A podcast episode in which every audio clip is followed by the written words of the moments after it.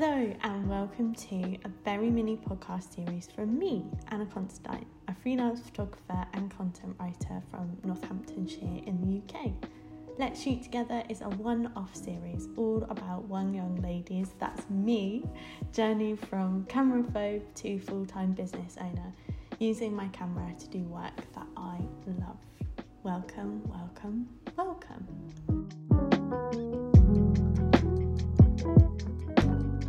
First things first, welcome back. So, I am recording this on the Friday after I released my first episode, which went live, I believe, on Tuesday. Thank you so much for the lovely response I have had so far already.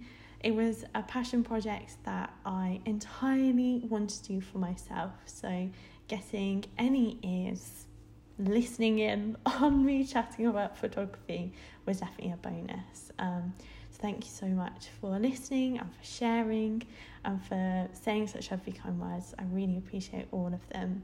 And I'm really excited for this series to continue.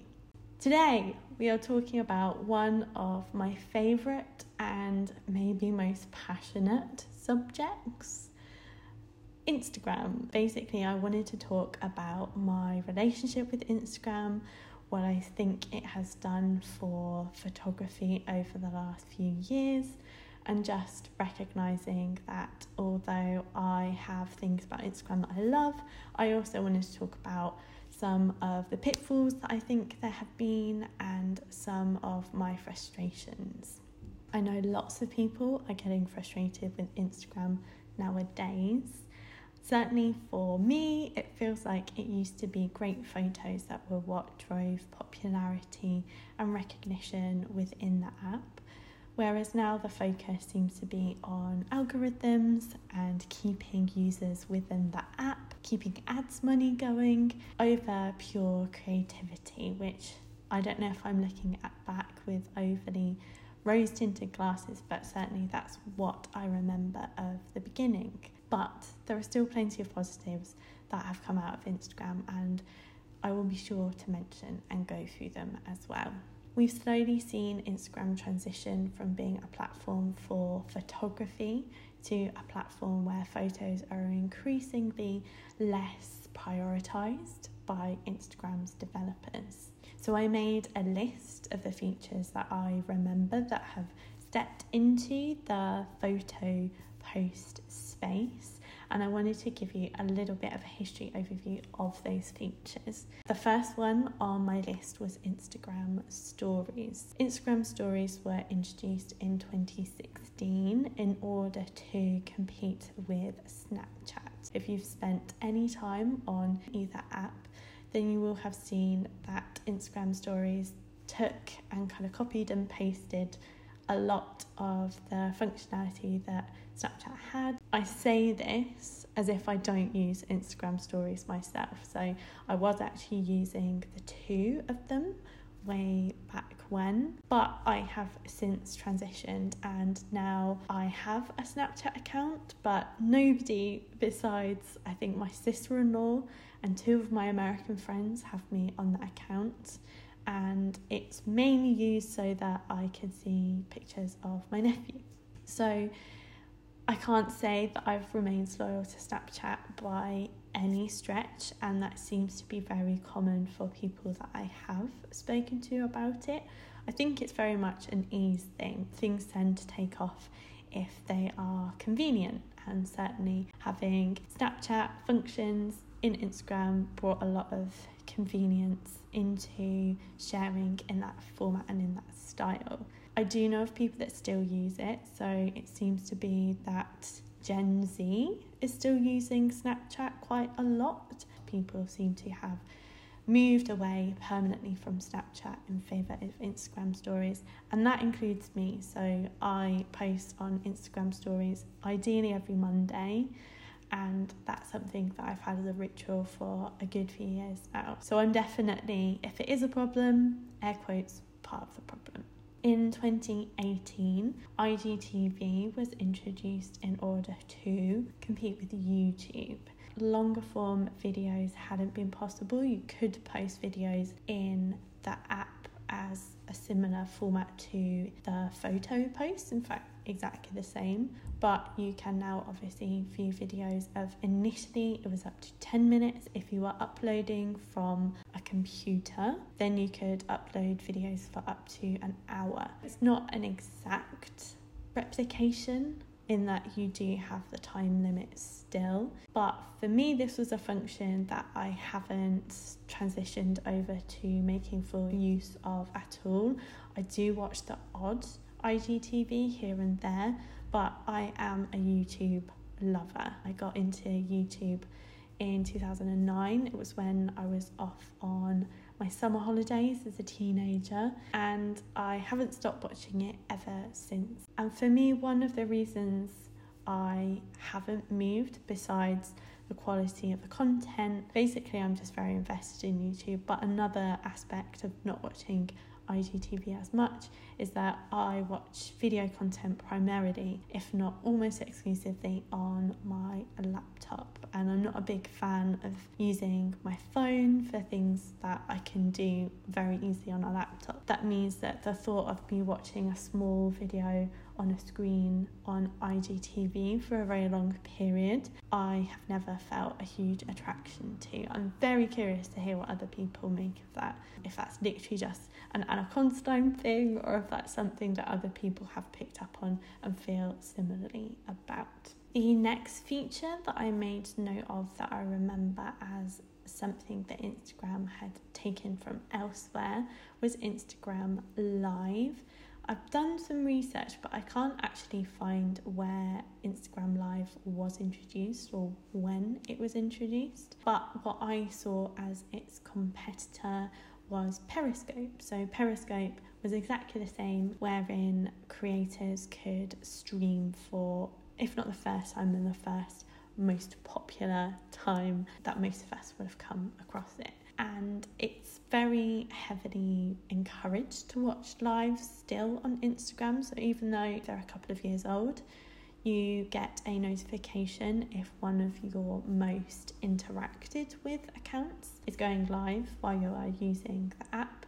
And then also, you might well have noticed that at the top of the app, this is obviously correct as of we're in March 2021, so things change very quickly on Instagram. However, at present, the lives are shown right next to the story icons. Top left, very, very easy to find. So, it's a feature that Instagram seems to still be very invested in. And in 2020, one of the most obvious moves that Instagram has made to rival a competitor was to bring out the Reels function, which are very, very similar to TikTok. TikTok still seems to be doing absolutely fine. It seems to be very common that users will take content that they have uploaded to TikTok and just re upload it onto Instagram. They have been encouraged by the algorithm to go very viral. So you'll have seen lots of people creating them because they do tend to get promoted very heavily. It's similar to TikTok in the swipe autoplay function, and that again encourages more views than going through your home feed where you're just going to see people that you follow. The explore page is very, very heavily invested in showing you reels at the moment. I believe there's a time difference in how long they are. I have a feeling that TikTok is longer, the allowance is longer, but don't quote me on that. And they might even have been changed um, so that Instagram has decided to match TikTok in the time since I last looked. The last feature that I want to talk about that is an addition that they made as a function was the shopping tab, which again is very, very recent.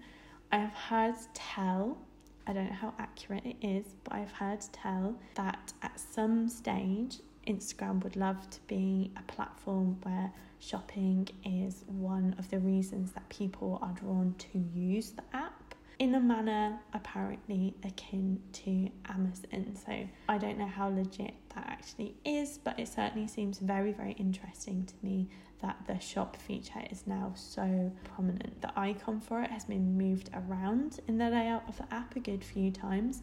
At one stage, it was placed exactly where the original post button was, but my app seems to flit in between different layouts. Sometimes it's where it was originally, sometimes it's where that posting button is. It might even be somewhere else now, but they're very keen to move things around. If it wasn't where the posting symbol was, then it was where the notifications was. It's, it's one of the two.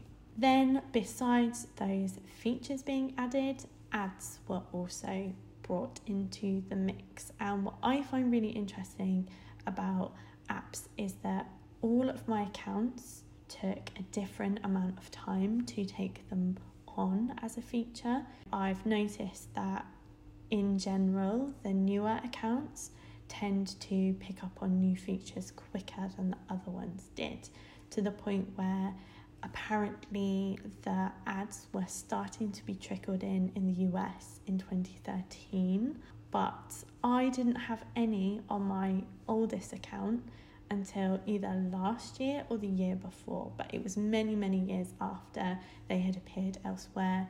And when I posted about that being the case in my stories, I had genuine shock in my DMs from people who said that they had had them for a very long time and were really surprised that it had taken so long for them to appear in one of my accounts. Those are the aspects that have been brought in and that I see as the most obvious steps back from being a photo sharing app. But I do want to talk about what IG has done for photography in general. The most obvious analogy that I can think of is that I think of Instagram as being like Starbucks. So, one of my friends has worked for a local coffee roaster, and she was saying that without Starbucks, coffee would never have gone as mainstream as it is now. I see it as Instagram has taken photography and brought it to the masses and into the mainstream. Just as Starbucks isn't for everyone and isn't necessarily, I'm gonna throw some shade, I apologise, um, isn't necessarily somewhere that seeks to be particularly niche or local or air quotes original. I know, I'm sorry if you love Starbucks, but I know a lot of people love the kind of consistency that Starbucks offers. So it just depends on what you are looking for. But I see Instagram having done great things for bringing photography onto a bigger stage and into our phones in a way that it hadn't been before. I also wonder if there has been a compromise of forms on originality, and I'll explain properly what I mean by that. So, I have noticed that Instagram has played a huge role in how I take photos, and in general, I've been thinking about how what you know you're going to take photos for determines the style and the choices that you make when taking those photos. Most of us are used to taking photos for Facebook or for apps versus thinking about photos that we're going to take for print. And equally, because I shoot for clients, the way that I shoot for clients will again be a little bit different from how I would take photos and put on my personal account, if not very different. One of the most obvious things that I can point to is that I shoot in portrait so much more than I do in a landscape. And that stems from the fact that when you are scrolling through Instagram, portrait photos take up more of the feed. So you'll notice that a landscape one doesn't get as much screen space quite naturally through the design of the platform. If it's scrolled horizontally instead of vertically, I imagine horizontal photos would take a lot more precedent over the portrait ones that now are easily seen in the platform. And I also think that I have catered majorly to Instagram's trends over the years, and I think that's very natural to want to follow trends. But I do wonder what our photography would be like if we tried to steer away from trends and whether that would change the subjects that we go to, the composition that we choose. What would our photography look like if we weren't trying to think of likes versus our own individual tastes and maybe our artistic preferences as well? So I've wondered a lot where Instagram has helped my creativity and then I now wonder where it has hindered. So I thought I would look at the two together. To start with the negatives, air quotes, I think it has hindered me in a few ways that potentially are less relevant to people who aren't professional photographers, but still might stir up things that you, as a normal photographer, would notice. My focus really did become playing the game versus taking photos. So I again was thinking of shooting for Instagram and honouring the trends that were doing well on Instagram as opposed to exploring an individual style that has happened, but very much my photos were led by thinking about would this make someone tap like on Instagram versus do I like this photo myself? Is this a photo that I would print? Is this a photo that I would be proud of? And I've realised that over the years, I will have discounted many, many very lovely photos because they didn't fit with the aesthetic, air quotes, of my grid at the time. I have had a very, very long standing habit of trying to make my grid fit together so that when you look at my profile, the photos would look harmonious together. So potentially a bit less obvious now than it was a few years ago, but if you were to scroll back, you would see that I had very, very, very consistent colour palettes that I would try and stick to, and editing choices that I would stick to, as well as composition choices that I would stick to, so that the goal was not just that you would click on an individual photo and like that photo, but you would click onto my profile as a whole, think, my goodness, this looks so cohesive and visually appealing as a complete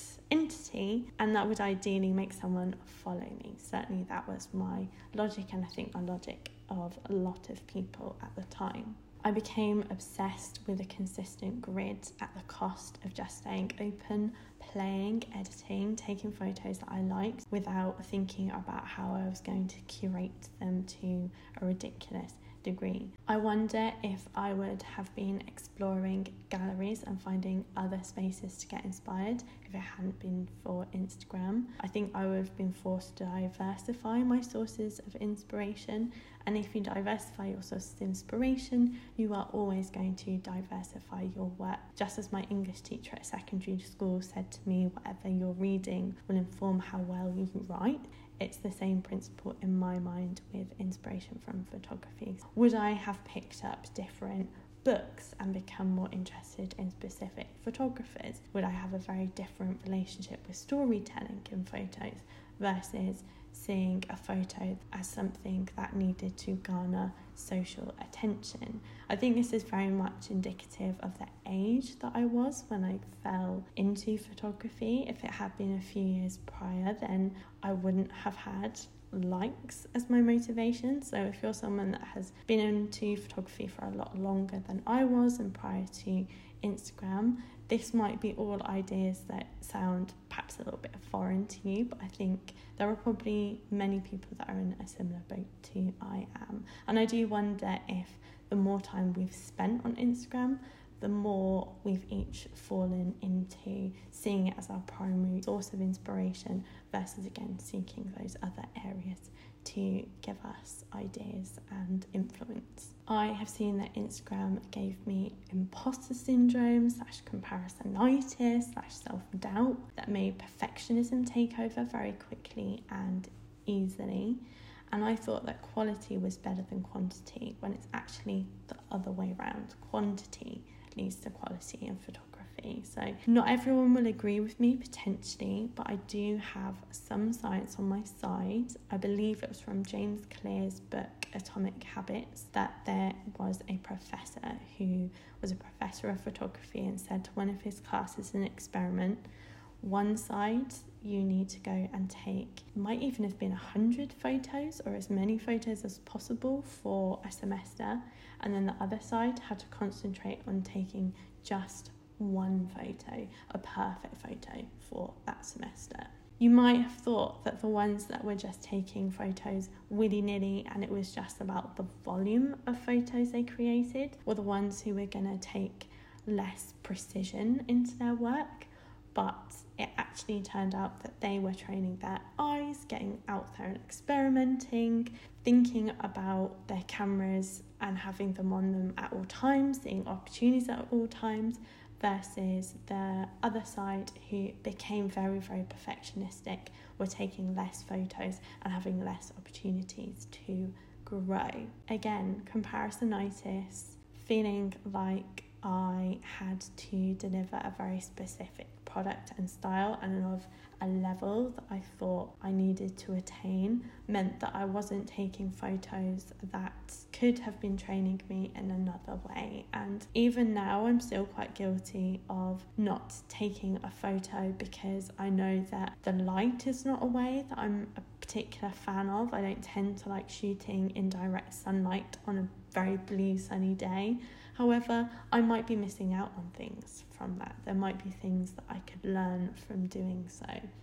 That certainly was much more pronounced when I was really unconscious of the relationship that I had with Instagram and my photos. Like I said in my notes, I shoot mostly on portrait even now, which as a photographer professionally, you want to make sure that you have a variety of portrait and of landscape even more important than the rest of the time. But if you are someone that, and my goal with people is to encourage everyone to take photos that they want to print, that they want to have on their walls, that they want to have in books, then again, thinking about that orientation is going to be important for you as well. So it's just really interesting that that is a habit that's really stuck with me.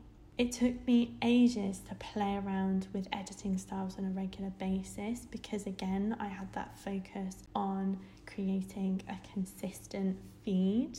That meant that I wanted to have photos like I don't know if you'd have noticed, but a lot of the time my photos further back were warmer toned and more purple toned. But I could easily have been thinking about do I want them to have a more greeny feel? What would that look like? Do I want them to be more cool toned? What would that look like? Saturation levels. How does playing with those change around what my images look like? Do I like there to be more contrast? Do I like there to be more fade? These are things that I'm more cognizant of now, and for my personal photography in particular, I tend to mess around, but I know that there was a very long time where I wasn't doing that and that's an aspect that I would love people to take on as a challenge if it's not something you do frequently at the moment. And again, I took photos that were trending, so I would see someone else's photo and I would go to replicate it. I don't want to say that is purely a bad thing because I do think there's a lot to be said for figuring out what the aspects of a photo that you admire are and being able to replicate a photo is going to help you understand the elements that you might like. So it might be that it has an S curve, it might be that it's the rule of thirds composition wise that are kicking in, it might be that you like a very minimal shot, you might like a really dense detailed shot. Those are very easy to, or much easier to understand when you are looking at someone else's work and trying to replicate it yourself. But just thinking about trends can inhibit your growth, maybe, rather than focusing your eye and getting weird with it. So, those are kind of my ideas as to what I see as some of my limitations. You can tell I have a love hate relationship with Instagram, but hopefully, this will give you some insight and just encouragement. So, talked about the things that I have seen as limitations with Instagram. Now, on to what I see as the positives and the things that I think have helped me in my photography growth. The first thing is that it has helped in exposing me to massive photography talent on a scale that I wouldn't have been able to do otherwise. Buying books can be expensive, especially photography books have to be very expensive. They're expensive to produce, expensive to buy. Going into galleries and into museums is also costly. And if you aren't someone that is in a creative circle, it can be trickier to find access to imagery, styles, various things that are going to inform your eye. So, this is huge. I would never see as much work as I can on my phone.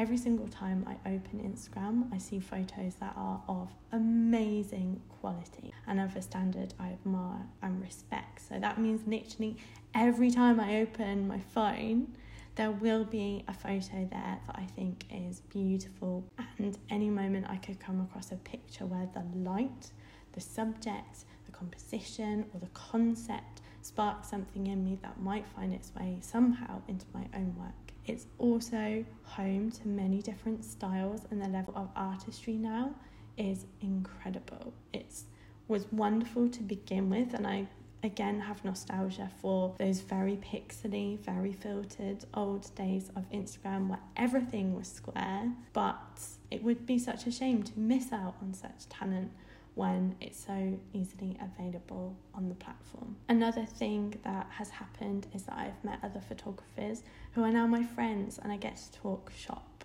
air quotes, with them. Again, it depends on the bubbles that you grow up within, and I think photographers can be quite hard to find. Having people that I can message and say, What do you think of this? How are you finding this? And just getting to bounce tech talk with and ideas with is so so valuable and that was made possible by Instagram and it might have been more difficult to do otherwise. There we go. Those are my loves, those are my hates, that's my messy experience. But the real gist that I wanted to get to by talking to you about Instagram is that I really don't want photography to end with just social media. We don't know what will happen to these platforms as we get older. They are very safe and very secure, probably. I also know of people who, for themselves, have decided they want to leave social media entirely, and that might mean losing access to lots of photos and maybe just not taking as many photos in general as well. There are many reasons to take a photo, and it shouldn't just be because you love putting them on socials. I would encourage people to try and reframe, pun intended, how you shoot to ones that are more than pictures that you are thinking of getting likes and maybe validation for. There's nothing wrong with likes and validation, but I would love to encourage everyone to see photography as more than just for social media. Turn it into wall art, turn it into birthday cards, anniversary cards, greetings cards, random cards for no reason. Turn it into calendars for your wall, for your desk. Make photo books for your grandparents, grandparents in particular, and the older generations might not be as tech savvy. So photo books translate really well and it also is a very different viewing experience. Being able to go to a shelf with pictures that you might have of a holiday that you went on or of an age of one of your kids or maybe your nephew like me love my nephew to pieces so it's a lovely difference from just looking at something on a screen to conclude I see so much value from Instagram, but what I really wanted from this episode is to get you thinking. Let me know how you feel about Instagram. You might have a really happy relationship, which I hope I haven't tarnished.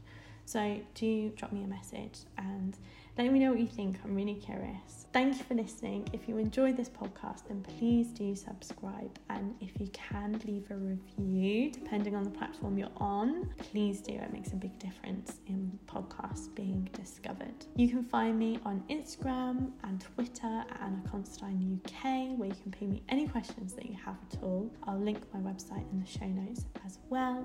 I'll be doing an FAQ episode soon. So be sure to ping me anything that you would like me to include. I forgot to say last time that you can actually work with me. I'm only doing remote product photography and outdoor shoots at the moment, but do get in touch. And also, my online one to one editing tutorials are going on as usual as well. I hope you have good things ahead of you whenever and wherever you are, and I will be back with you next time. Take care and let's go shoot together.